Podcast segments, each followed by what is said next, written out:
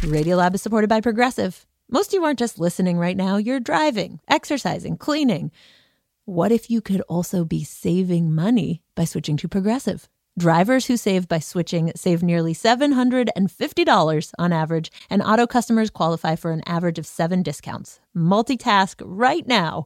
Quote today at progressive.com, Progressive Casualty Insurance Company and affiliates. National average 12 month savings of $744 by new customers surveyed who saved with Progressive between June 2022 and May 2023. Potential savings will vary, discounts not available in all states and situations.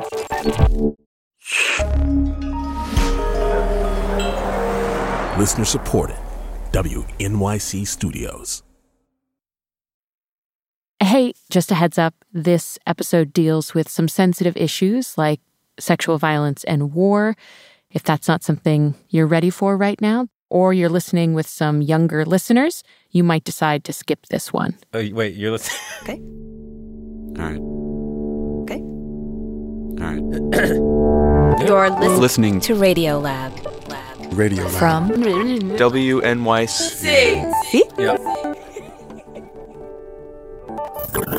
This is Radiolab. I'm Molly Webster, sitting in for Lulu and Latif. Today, we have something super special for you. It's a collaboration with our friends at the NPR show Rough Translation. When we heard about the story, we were like, we have to be a part of this. And so I joined up with Gregory Warner, the host of Rough Translation, to report and edit and argue and travel so that we could do the story together and then share it with all of you. Ready? Ready. So here we go. Hey, you you're want me to listening to. Rough Translate. wow, man. This is Rough Translation. I'm Gregory Warner, and that voice is Molly, Molly Webster. Molly Webster of Radiolab is here with me in the studio because we have been working on this collaboration. It's been months in the making that kind of sits at the intersection of both our shows. Yeah. But I won't say anything more about that. We'll find out why. Just a heads up this episode does deal with some sensitive issues, including sexual violence and war. And it comes to us from a colleague that both of us have worked with. A colleague who was telling us a number of stories about Ukraine, and one of them just leapt out to us. It starts with this woman, Evgenia. She's Ukrainian, and she moved back to Ukraine two days after the full scale invasion, so late February. She moved to Ukraine. Yeah. And within days of being on the ground in Ukraine, she had set up an NGO. And the NGO was all about getting supplies to Ukrainians during the war. A lot of times it had to do with medical supplies. And so she would use Facebook. here's the list of meds or generator or whatever. And people was like, yeah, let's help. And she'd throw out these requests, and she would just see like donations would come rolling in, and it was amazing to her. And then one day, I made a post. We're looking for money to buy body bags. Uh, we just understood that it's not enough body bags in Ukraine. for Ukrainian soldiers. for anyone, Every human being have to be passed in a normal way. but this post, It's like a two or three, two and a half likes. it actually only gets like five likes and two sad tear emojis. and not enough donations. It's like people didn't donate just because they didn't want to be associated with body bags. Yeah, it's like you can't donate a body bag or even think about a body bag donation without thinking, oh God, we're out of body bags. Like, you know, if someone's asking for 200 body bags, that's 200 dead. But somebody needs to do this, you know, that, that's life. This is rough translation. Some kinds of donations are not made for Facebook. They have to be done in the shadows or in secret. We were not aiming to achieve something that was illegal. Today, a story about one such donation to Ukraine of a life saving drug in a legal gray zone that everyone involved with has been worried about talking about until now. This is actually kind of crazy what we did there. I was very proud and in love. That clouded my judgment. because you understand what you're doing, but you're ready for the punishment. To protect people's identities, we're not using last names or sometimes any names at all. This story is a two parter. We're dropping episode two next week. In this first part, a covert operation and a chain of strangers, where everyone would have to decide how far they could go and who of them to trust. At this point, I'm convinced we're getting screwed over. But what if the weakest link is you? Our story today comes from Katz Laszlo. She is a European reporter. She is, in fact, the colleague that first told me about the story of Evgenia and the body bags. And today she's going to start in Germany with a couple and a question. Yeah. Here's Katz. Where does this story start for you? Well, really, with the beginning of the Russian invasion in Ukraine. This is Vicky. I made quite a deliberate decision to tell you slowly And this is her boyfriend Ari. because I knew that your family was there. They live in Germany, but Vicky actually has roots all across the former Soviet Union, and she's still got family in Ukraine. Of course, then you think if some things would have shifted in my biography, it would be me or my mother there. This is the biggest humanitarian crisis in Europe in 80 years. There were young people all over Europe calling their grandparents, asking, What do we do?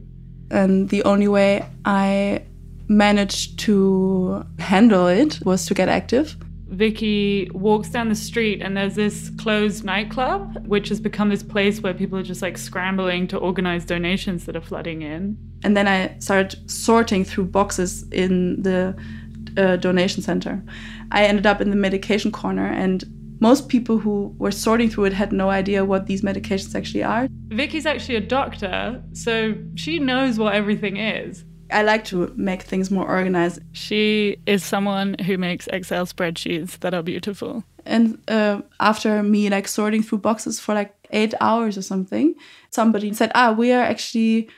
We heard that you're a doctor, and tomorrow we are going with a big convoy of cars to the Polish Ukrainian border. We're gonna go, we don't know what's gonna happen. And then, oh, it would be good to have a doctor on board, but if not, we'll figure it out. So she calls a bunch of friends who actually work for international aid organizations and she asks, Should I go?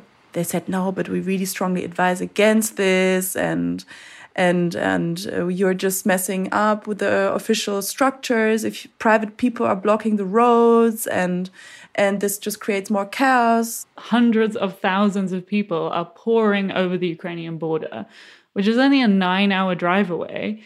And Vicky really wants to help, i decided the next morning under the shower okay screw it i'm gonna go but she feels totally unprepared. i had a bit of a stomach ache when we drove there thinking god like i'm now driving there thinking i can do something here and we are gonna be traffic for the big guys now coming in She's picturing the Polish Ukrainian border.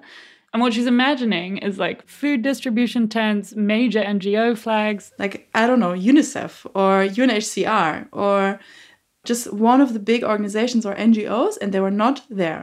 When she finally gets to the border, Vicky sees There's no one. I spent a fair amount of hours at one border crossing into the night to really see some grandmother or mother like stirring a pot and packaging it into like warm soups, warm this. Like these Polish women were standing there the whole night. And this was like all this warmth that the people fleeing received. All of these people, refugees, who were just outside. It's below freezing, and they're either stuck waiting for transport deeper into Europe, or for family that's still on the other side and they can't see them and they don't know where they are. And there's nobody official saying, you know, you made it, this is your next step. This was around like eight or nine days after the war. So, I mean, you could say this is understandable. All the organizations are doing assessments. We are assessing, assessing. This is what you would hear. But it also made me really angry because, you know, I mean, this is a no brainer to know that if it gets to minus 10 degrees at night at the border, that you need something to keep the people warm. And I think this was really one of the moments where I thought, like, we're not traffic here. Private people are not traffic. They're the solution at the moment. And so Vicky decides to step in, but all the way in. She kind of blows off her job. She throws herself completely into volunteering. After five or six weeks, she's completely wiped out. I was in bed with high fever, really shivers. She gets COVID. And um, I was lying in bed, sort of scrolling through, I think, 20 Telegram, WhatsApp, Signal, Facebook groups of volunteers. And this is also where all requests were sort of flying around. And then I read um, they're urgently looking for abortion pills for women who were raped um, by Russian soldiers. This was a week after all the news broke about uh, Bucha. These requests are coming the week that all of those really grim photos from Bucha came out Oof. of dead bodies being left in the middle of roads, stories of Russian soldiers using sexual violence as a weapon. Just in that week, at least 25 people came forward and shared firsthand how they'd been raped while trapped in basements in Bucha. Rape as a weapon has been confirmed in every occupied territory since. And Bucha's liberation, it was the first time that people outside of these occupied territories really found out. I mean, this was a shock really for everyone, right? Like reading the news. Like we had like faces to that. We were every day in contact with Ukrainian women. These very proud and strong women, like kind of like with their children, carrying them with like one little bag. And so just to imagine that this is something that that they are not granted the access to the pills in a situation like that, like these women that I had a, a, a faces to, I don't know. If she hadn't been at the border, she would have read this news and thought, big organizations. They will take care of these women. Why should it be me? But from the experiences that we've had before, that actually that wasn't the case in a lot of places, that governments and organizations are taking care. So um, even though I was telling myself, I think I need to pull myself a little bit out of things, uh, this was sort of the one where I was like, okay, what can we do about this? The idea, even, that someone from one country can get an abortion to someone in another country all came about because of the creation of something called the abortion pill or abortion pills, which are really two types of medication, mifepristone and misoprostol, called Mife and Miso taken together at any point in the first trimester of pregnancy, they can induce an abortion. The trick with them is that they are very, very controlled. They're one of the most controlled medicines that we have, um, especially moving country to country or crossing borders. And so the notion on a practical level, on a legal level, of donating abortion pills is a pretty complicated one. I knew that through some context of my partner's family, um, there was a woman rights um, activist. So I thought, ah, maybe this is somebody we could ask. I immediately called her, this this friend of the family, asked if she knew some people. Is there a way? How do people usually do this? So she then gave us uh, the number of suppliers she had worked with. So we reached out to him.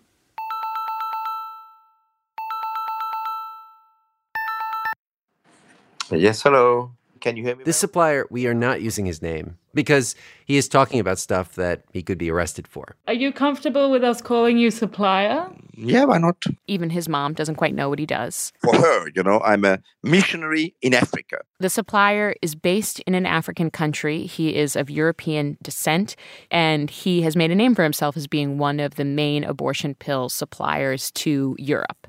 And honestly throughout the world. I had some passion for all these women who die unnecessarily from abortion. So what we try to do is to reduce unsafe abortions. He just said, I have somebody in Prague for 500 kids, one euro per kit. Which is very cheap. And a kit in this case is five pills. It's one Mife and four Miso. So the plan is they're going to pick up these 500 kits, drive them through the Czech Republic into Slovakia and across the Ukrainian border the first plan was really straightforward and really not not complicated. But then there was a little bit of a turn. The supplier calls them back. Like very quickly afterwards, two hours or something. He said he had a different proposal. Instead of this deal, why don't I donate to you guys a lot more?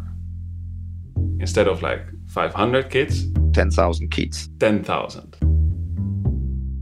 this is a big chance we have getting women access to these life-saving medicines. I mean, of course, it's it's women being raped in need of that medication, but in the time of a war breaking out in your country, I can imagine myself and other women that are maybe just pregnant from even just their partner, um, deciding that this is not a good moment to bring a child into this world. The supplier tells them he's got an idea for how this can work, but they have to act quickly because he happens to be putting together this huge medical donation for Ukraine with lots of different stuff like painkillers and antibiotics and COVID medication, all kinds of pills, actually. And he doesn't actually have time himself to get all of this stuff to Ukraine. But if Vicky and Ari can meet him at the airport and organize the transport over the border, then he can add abortion pills pretty much for free. We were so in this, like, okay, let's get it done. But he says, here's the thing the airport that the supplier is going to fly into, it happens to be an airport in Poland. And in Poland, it's illegal to give anyone an abortion pill. At the moment, there's a serious court case going on. This abortion activist, she gave one set of pills to someone. And she's potentially going to go to jail for three years. I mean, the court case hasn't finished. But that woman never even took the pills, and that's one set of pills. I just think it's crazy to even think about trying to bring the pills through Poland, which has some of the strictest abortion laws in that region. I mean, like every year, thousands of women are fleeing to other countries to try and get an abortion. And then here they want to bring all these pills in. But then I guess I think, okay, wait, they're just bringing them through Poland. They're not stopping in Poland. So, like, that, I guess they could probably do. Well, the problem is they can't prove that they're not going to hand them out in Poland, right? Like, if you just get intercepted by customs or police, you can't very convincingly say, "Oh no, no, no, we're just driving on." Yeah, that. Hmm. So then, how would you actually ship it through Poland? The supplier says all you need is this form. The T1 form. A form and someone official who can help with logistics. He seemed really confident in this is super easy. I've done this before. I will bring it. You pick it up. The only thing that he And- did say, which made me a bit worried, he said, "Well, hey, well, maybe not just anybody at the airport. Get somebody who can talk smart with the customs." What does it mean? Yeah, yeah, yeah. Somebody who can who can like talk a little bit smart and smooth with the customs people. Yeah. So we thought, but why why is that actually needed? When Rough Translation returns, the doctor Becomes a smuggler. Or she tries to. Radiolab is supported by ZBiotics. If you've been looking for some help waking up refreshed after a fun night out, ZBiotics pre alcohol probiotic is here to help. ZBiotics is a genetically engineered probiotic invented by scientists to help tackle rough mornings after drinking. This probiotic is the first drink of the night for a better tomorrow, as it works to break down the byproduct of alcohol, which is responsible for rough mornings after. Go to zbiotics.com slash radiolab to get 15% off your first order when you use Radiolab at checkout. ZBiotics is backed with a 100% money back guarantee. If you're unsatisfied for any reason, they'll refund your money, no questions asked. That's zbiotics.com slash radiolab and use the code radiolab at checkout for 15% off. Radiolab is supported by BetterHelp. Bottles. They're great inventions. They hold liquids, allow you to transport them, drink them easily, but they're not necessarily great when it comes to emotions. Bottling emotions can mean you keep them inside and they slowly stress you out more and more, making you feel worse and worse. Therapy is a safe space where you can get things off your chest and figure out how to work through whatever is weighing you down. If you're thinking of starting therapy, give BetterHelp a try. It's entirely online, designed to be convenient, flexible, and suited to your schedule. Therapy can arm you with the tools you need to live your best life. You learn things like positive coping mechanisms and setting effective boundaries. Just fill out a brief questionnaire to get matched with a licensed therapist and switch therapists anytime for no additional charge. Get it off your chest with BetterHelp. Visit betterhelp.com slash radiolab today to get 10% off your first month. That's betterhelp, H-E-L-P dot com slash radiolab. For so many black people, The Wiz feels like home. The new stage revival has Broadway buzzing. And as it gears up for a national tour, we'll consider the impact this story continues to have 50 years down the yellow brick road. I'm Kai Wright. Join me on the next Notes from America as we pay tribute to The Wiz. Listen wherever you get your podcasts. This is Radiolab. We're back with our friends at Rough Translation. I'm Gregory Warner. I'm Molly Webster. We're here with reporter Katz Laszlo. And when we last left the story, Vicky and Ari have agreed to the supplier's offer. They're going to meet him in an airport in Poland and pick up thousands of abortion pills and transport them to Ukraine. And part of the rush is that they're racing against two different clocks. One of those clocks is biological, which is that in Ukraine, you only have nine weeks to take this medication. But the way the weeks are counted is not from when you get pregnant, but from the date of your last period. So imagine you get pregnant at the beginning of the war. By the time Ari and Vicky are trying to get these pills to you, you're technically like eight or eight and a half weeks along, and you really only have like three days left to get this medicine to get a medical abortion. And the other clock that the couple is racing against is the supplier's plane. He's already booked his flight. The first time we got in touch with him was a Thursday, and his plane was landing on a Monday. They realize they need all kinds of things that they don't have, like a truck that can be officially sealed by border guards, a registered Polish logistics company that can attest for the shipment. We were trying to explain that his plan is not going to work, but he was just in a madness of packing and repacking. Meanwhile, the supplier keeps calling them back.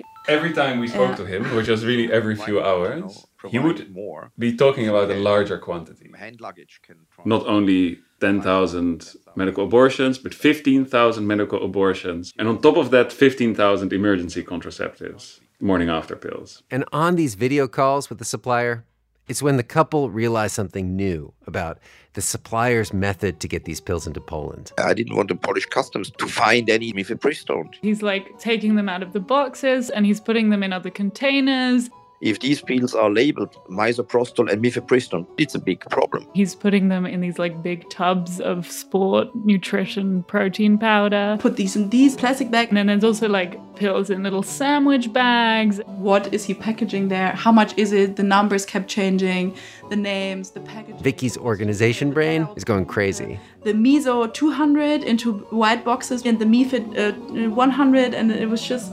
La, la, la, la, la, la. He speaks really fast and really confusing, and you couldn't really follow him anymore.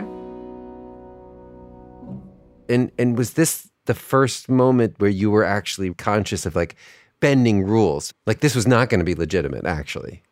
Yes, that was the first time. They could all go to jail. Like, you can't just walk around with thousands of unlabeled pills, especially if you're a doctor. Vicky could lose her medical license. Of course, there was a part that thought, can we not take an official route? Because abortions are not forbidden in Ukraine. But at the same time, um, like with everything in these first weeks, there was no time to take all these official routes. I've never felt more sure that this is the right thing to do somehow. They're already getting additional requests for abortion pills from Ukraine. We would started getting messages from people saying, "Hey, we heard you guys are transporting something. Could you get it to us?" It was very clear that if we were not going to do this, then this shipment wouldn't go. If we pull out, then we're then we're basically canceling this for everybody. The things were packed, the flight was booked, and this was our best chance. Okay, so they're going to do this thing. What is actually the plan? Okay, buckle up because by Sunday night, they have set up a relay race, which is the supplier has gotten the pills from India, where they're manufactured. He's taking them from his home base in Africa, which we can't name, up to a Polish airport. At the Polish airport, he will hand the pills to the couple who are on the customs forms as like the receivers. They're supposed to spend as little time with the pills as possible. Because what's the word that Ari always like this like plausible deniability? Like you lose that in the moment that you have that in your hand, right? They will then immediately give the pills over to a Polish logistics guy. He will then hand the pills to a driver who is taking the pills along with the entire medical shipment over the border to a hospital in Ukraine. At the hospital in Ukraine, Evgenia, who we met at the top of the show, The body bags woman. the body bags lady, she will extract the pills and start distributing them to doctors and gynecologists uh, who will then get them to patients. And the thing to remember is in this whole chain of humans, the only person who is being told that these are abortion pills is Evgenia. We've never met these people before, so we didn't know if we could trust them. So, what is everybody else on the chain being told the pills are? The supplier's system to keep these pills safe, mostly from the border guards in Poland, was to relabel them as vitamin C. Vitamin C plus was Mife, and vitamin C without the plus was Miso. Can you like paint the airport scene? What am I imagining? They walk into the airport, like, where are they waiting? Like, do they need to go up to anyone and say, Hi, we're here for a customs shipment and these are, this is our paperwork? Or They don't really know. Like, they've never done anything like this before and they don't want to mess it up. We didn't know if the situation is going to require that we would have to have some kind of discussion with the customs people. So we thought, how shall we dress? Like, let's dress as like the most reliable, boring, proper people. I was wearing a beige sweater and underneath a button up shirt with the collar sticking out of the sweater um, and wearing my glasses. Right, because nobody's ever broken the law in a beige cardigan. Exactly. It just doesn't happen. So they arrive early. They're in their boring outfits. They choose a boring bench. There's no better scenarios than just sitting it out now. And so they wait. They scroll through their phones. They glance at the customs door, glance at the police. I'm feeling super calm, but I just have to go to the toilet every 10 minutes. like, nothing strange about that. I feel my lungs weirdly, my heart. I can just, I felt like my heart beat for like two and a half hours.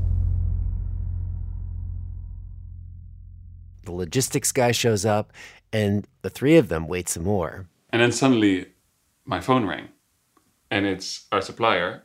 I landed. I'm here with customs. Can you put your logistics partner on the line? And the logistics partner gets on the phone. He speaks in Polish, nods, laughs a little, says okay. Hangs up, looks at both of us, and says, It's through.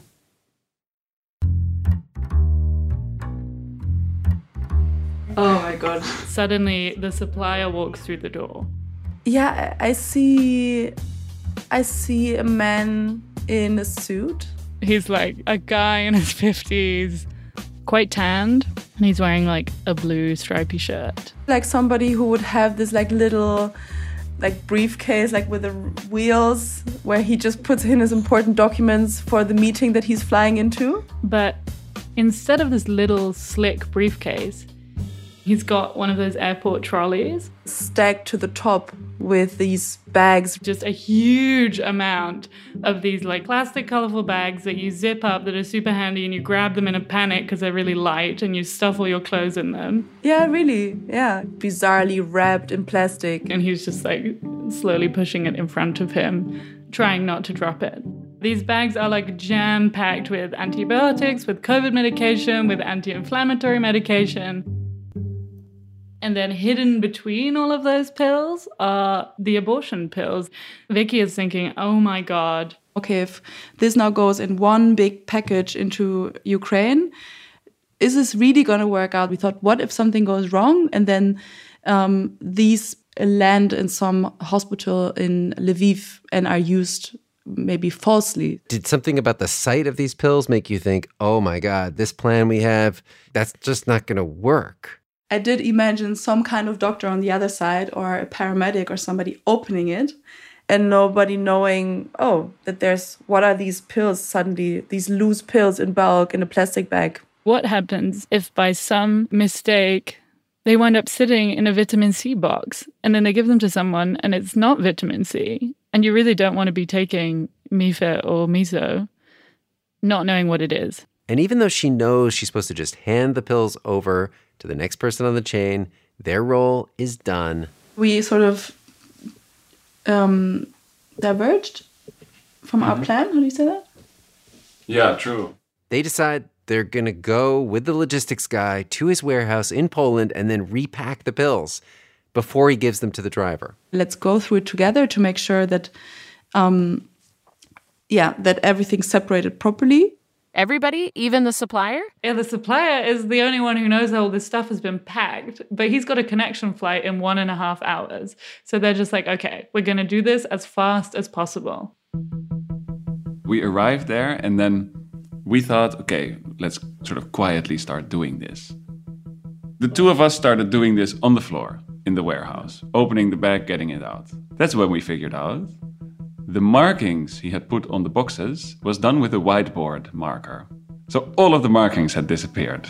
Every now and then you would see a smudge. You had to really dig deep into, like, take out half of the bag and, until you find the first um, box or or bulk packaging. We were really knee miso. deep in these pills. Seeing that, they are now very glad that they decided to take this detour and separate out all the abortion pills. We tried to be very organized, and then as we noticed, there was not that much time left. I, I remember I was getting really stressed, but Two other people who were working at the warehouse start helping too. So by the end, there were like six people doing this. This was, I thought the operation was of the utmost secrecy, and now a lot more people know what's going on. It just doesn't it make it more risky? Yeah, I think initially they're worried about people knowing, and as they're repackaging the pills, they're worried more about like, are we going to find all of these pills in time to put them in the right place and ship them onto Ukraine?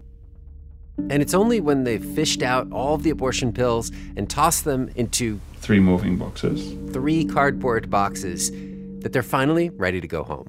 it felt like okay, our thing is over. We're driving towards home. I mean, it felt a lot of tension fell off, and yeah, it was a really good feeling. Even though super exhausted, we were super exhausted.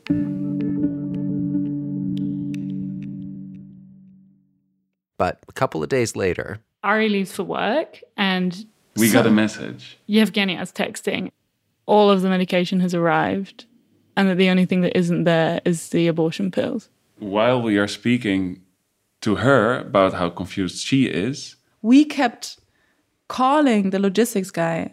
Where are the the boxes are not there, and he kept insisting. No, no, they arrived. They arrived, and they're talking to Yevgenia, and Yevgenia is like, they did not arrive. so we are getting two conflicting messages about the same shipment from both sides of the border.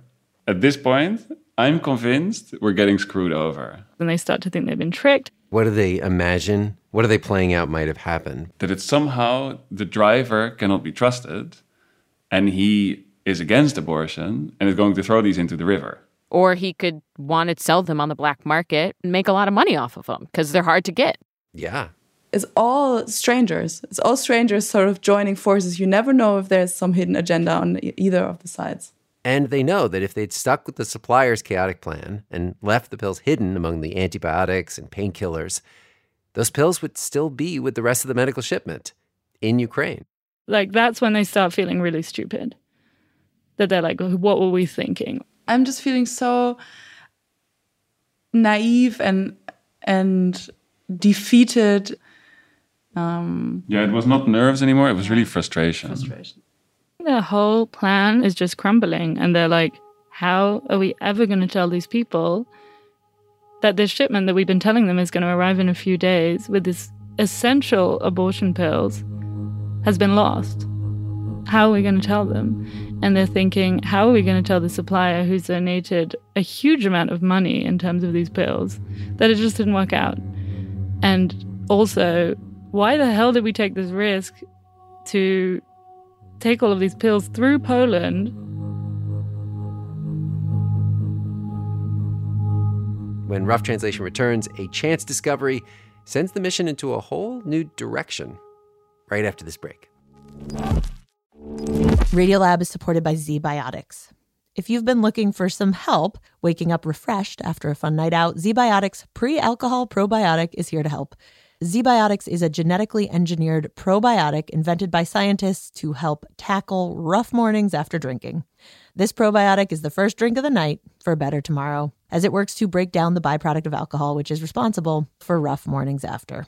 Go to zbiotics.com slash radiolab to get 15% off your first order when you use Radiolab at checkout. ZBiotics is backed with a 100% money back guarantee. If you're unsatisfied for any reason, they'll refund your money, no questions asked. That's zbiotics.com slash Radiolab and use the code Radiolab at checkout for 15% off. Radiolab is supported by Babbel. Sometimes self-improvement can feel like a pretty overwhelming journey. So what if this year you just got a tiny bit better every day? When you're learning a new language with Babbel, that's exactly what you're doing. Babbel is a science-backed language learning app with quick 10-minute lessons that have been handcrafted by over 200 language experts to help you start speaking a new language in as little as 3 weeks. You can learn everything you need to have real-world conversations, café s'il vous plaît, from vocabulary words to culture and more. And if Babbel can help you start speaking a new language in just 3 weeks, imagine what you could do in a few months or a full year. Here is a special limited time deal for Radiolab listeners. Right now, get up to 60% off your Babbel subscription, but only for our listeners at babbel.com slash Radiolab. Get up to 60% off at babbel.com slash Radiolab, spelled B-A-B-B-E-L dot com slash Radiolab. Rules and restrictions may apply. This is Radiolab. We're back with our story about smuggling abortion pills into Ukraine at the start of the war in collaboration with Rough Translation. Picking up the story a few hours after the pills go missing. We heard from the logistics guy. Then we he tells us we know where they are. They found the pills in the driver's private car, while the rest of the shipment is in his truck, already in Ukraine. Honestly, to me, this part is super suspicious, but nobody really had time to investigate why, and it didn't really matter. They are just trying to finish this delivery. And so the second they find the pills, the logistics guy's like, okay, I've got a new driver who has time to drive the pills to the border, but he can't take them into Ukraine. So do you have someone on your end who can pick them up in Poland and get them to Lviv? We weren't really sure who to trust. In the end, they ask the one contact who knows that these are abortion pills and who's in Ukraine, and the person who has experience distributing medical supplies. Evgenia. The decision was okay, me and two of my friend girls were just going by car, traveling to Europe to, to pick it up. Yevgenia calls up her friend Maria. We're going to take a ride to Poland to take a couple boxes as a volunteer. She said, okay, that's fun. Side note before the war, in normal times, Maria was a fashion editor. She says, in this war, You know, you're so stressed all the time. You're trying to eat, you're trying to sleep, you're reading news. So you're looking for something to do so you can be useful. And we, uh, we take some coffee, we smoke some cigarette, we just talk about whatever. Then we cross the border. they get to the meeting spot, which is It's a abandoned gas station. Like in a movie, you know, with when you're meeting some gangsters or something, it's raining. Like suddenly you're in the middle of nowhere, uh, taking something from car from strangers, you know. And we didn't open the boxes, just put them in the car. they drive off back to the border. And as they get closer, We grab some food, and uh, I said, "Okay, maybe we'll check what is in that boxes." She said, "Yeah, okay, maybe it- we'll need to take a look." wait, you're killing me. Like, do you know it's abortion pills at this point? Or does she not tell you? She told me, but uh, I thought, okay, abortion pills, no problem. And we just opened these boxes, and there's black garbage bags. Like, there's no packs or prescriptions, nothing. They're just black garbage bags uh, in a box. And you open it, and it's full of pills. And especially when you know how vitamin C looks like, you know exactly that it's it's not it. And I said, okay, we're gonna be arrested. It looks like a drug packing. I don't, I don't want to touch it. Evgenia at this point is dedicated to helping the war effort and getting medical supplies to Ukrainian people. If she is arrested or in any way compromised because of this delivery, that all that's going to stop. It was like I was standing somewhere in other country with my car. I have to bring it and I have to go back home and I can't stay here, but somebody need to do this and how to do this and why why it's me. it was a feeling like a how to just stop it.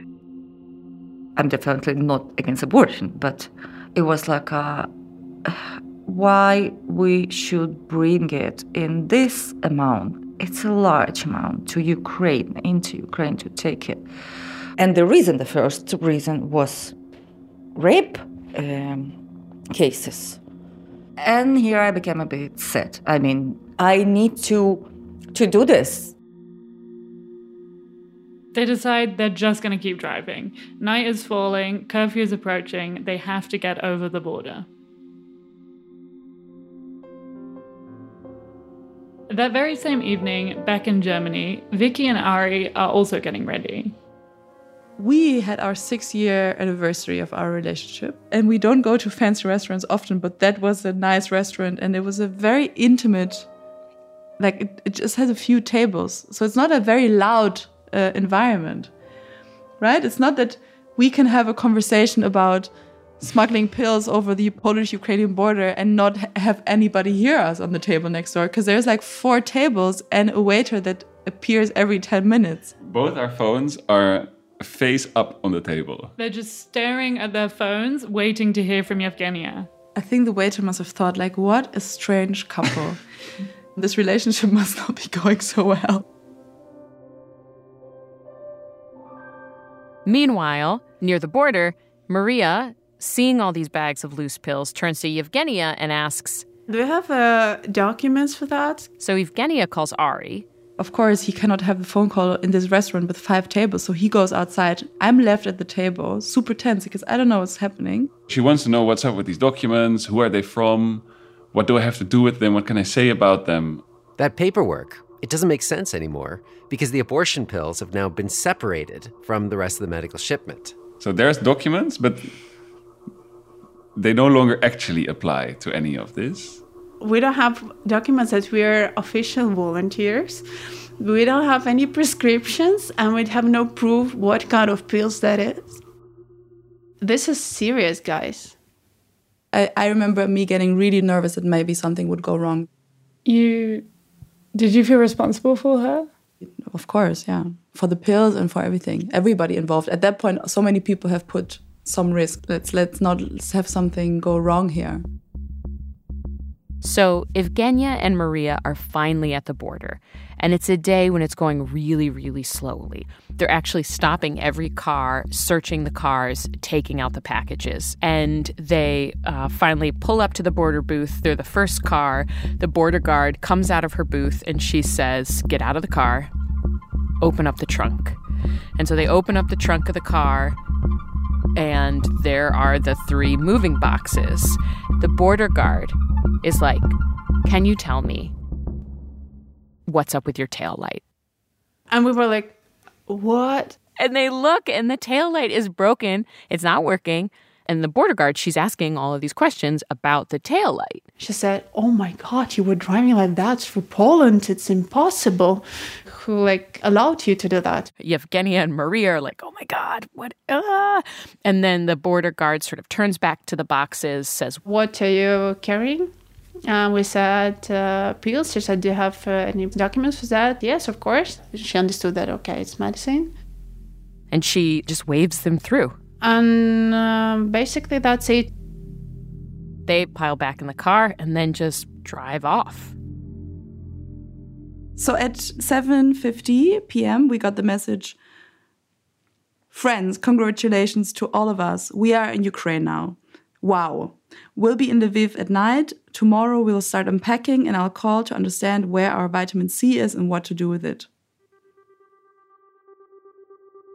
It was really like a firework explosion sort of feeling. Like it, it I think that was the best feeling I've ever had ever in this relationship. That was incredible.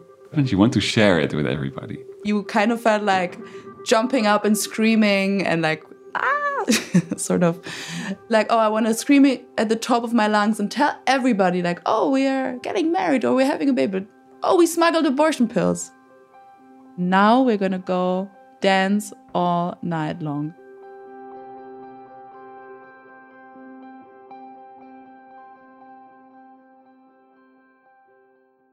The next day, they get another text from Yevgenia. It's a huge, huge, huge help, and we are so grateful for the help. You're really beautiful, but I feel like a criminal. After that, we won't work together anymore. I'm sorry. And that was it. After this moment, this sort of community of strangers just dissolves with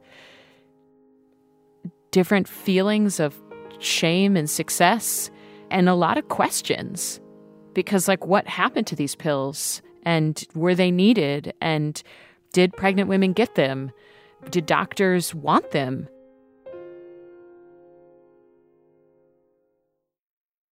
So we decided to cross the border ourselves and find the Ukrainians, the doctors, the pregnant women who were waiting for these pills. That's coming up on the next episode next week. That's episode two on Rough Translation and on Radiolab. See you there.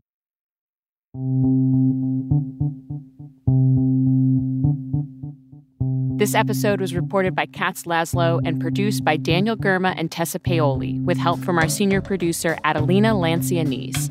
Our editor was Brenna Farrell. Thanks to the many people who listened to this piece and made it so much better Wojciech Oleksiak, Katy Lee, Maria Hlazunova, Valeria Fokina, Sara Furxhi, Noel King, Robert Krulwich, Sana Krasikov, and our shining friends at Radiolab. Thanks also to Micah Loewinger and Laura Griffin, and to the many, many experts and sources we interviewed who asked to remain anonymous. The Rough Translation team includes Luis Trelles and Justine Yan. Our intern is Lelena Tworek. Our supervising producer is Liana Simstrom.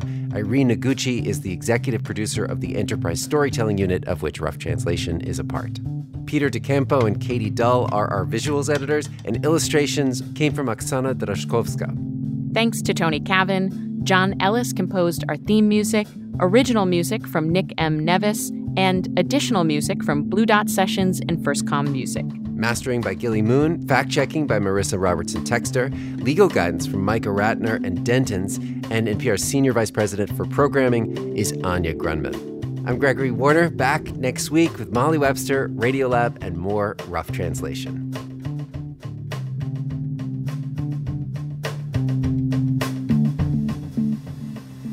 By the way, if you haven't had a chance to check out Rough Translation, please, please go listen. It's a great show. They have so many good stories. I did a quick poll of our staff. Our executive editor said we should all go check out one of their most recent episodes called Hotel Corona. It's not about the beer, it's probably about COVID. Go check it out. You can go to npr.org or wherever you get your podcasts. Hi, this is Beth from San Francisco. Leadership support for Radiolab science programming is provided by the Gordon and Betty Moore Foundation, Science Sandbox, a Simons Foundation initiative, and the John Templeton Foundation. Foundational support for Radiolab was provided by the Alfred P. Sloan Foundation.